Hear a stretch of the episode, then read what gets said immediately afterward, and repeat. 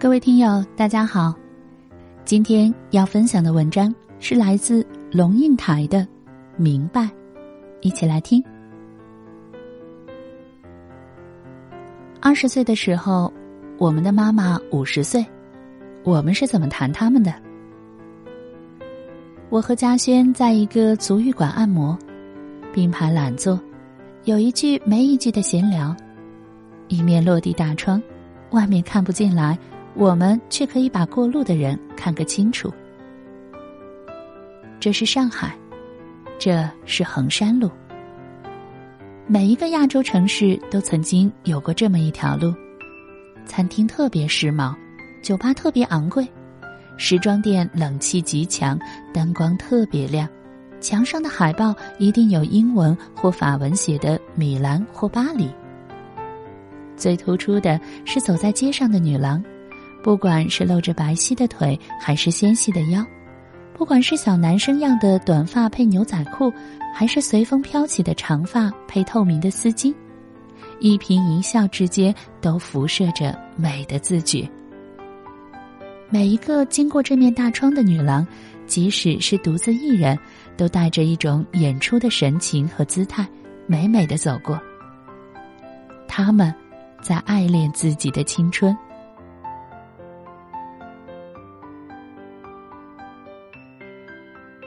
嘉轩说：“我记得啊，我妈管我管的烦死了，从我上小学开始，她就怕我出门被强奸。”过了二十岁还不准我超过十二点回家，每次晚回来她都一定要等门，然后也不开口说话，就是要让你良心发泄，自觉惭愧。我妈简直是个道德警察。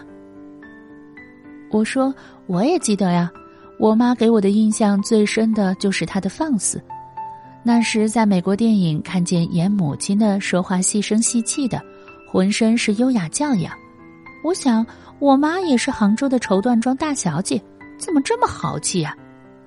当然，逃难还生四个小孩，管小孩吃喝拉撒睡的日子，人怎么细得起来？她说话声音大，和邻居们讲到高兴时会笑得惊天动地。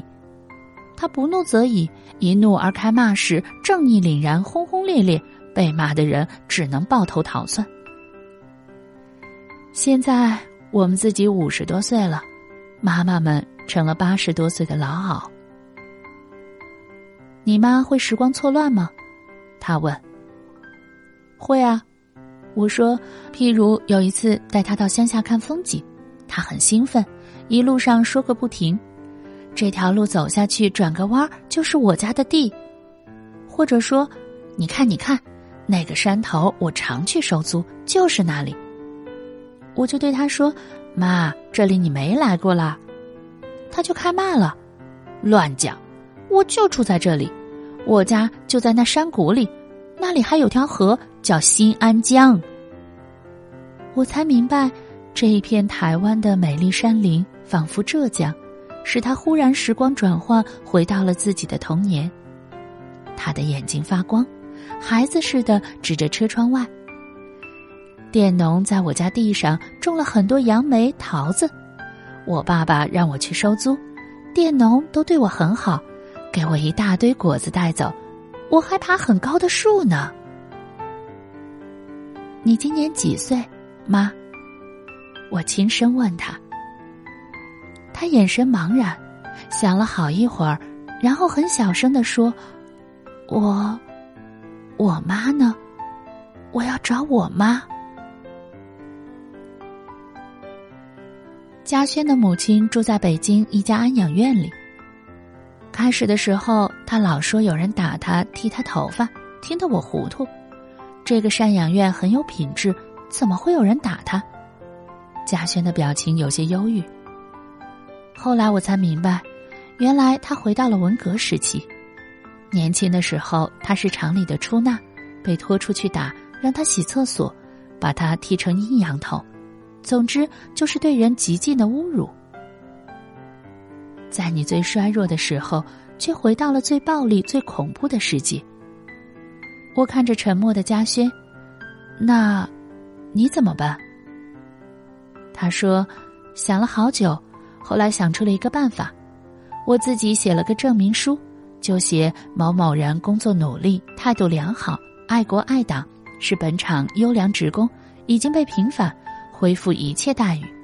然后还刻了一个好大的章，叫什么什么委员会，盖在证明书上，告诉看护说，妈妈一说有人打她，就把这证明书拿出来给她看。我不禁失笑，怎么我们这些五十岁的女人都在做一样的事情啊？我妈每天都在数她钱包里的钞票，每天都边数边说：“我没钱，哪里去了？”我们跟她解释说，她的钱在银行里。她就用那种怀疑的眼光盯着你看，然后还是时时刻刻紧抓着钱包，焦虑万分。怎么办？我于是打了一个银行证明，兹证明某某女士在本行存有五百万元整，然后下面盖个方方正正的章，红色的，正的反的连盖好几个，看起来很衙门，很威风。我交代应用。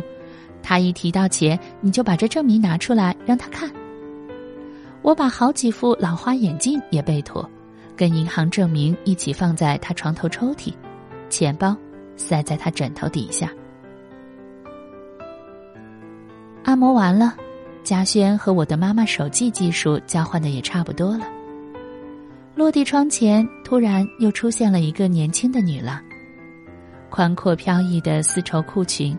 小背心露背露肩又露腰，一副水灵灵的妖娇模样。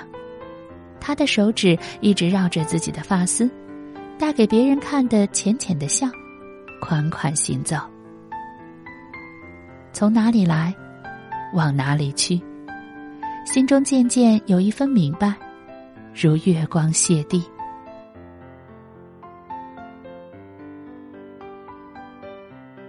好了。这就是今天跟大家分享的文章，不知你是否有所感悟？欢迎你在留言区抒发自己的感想，我们明天见。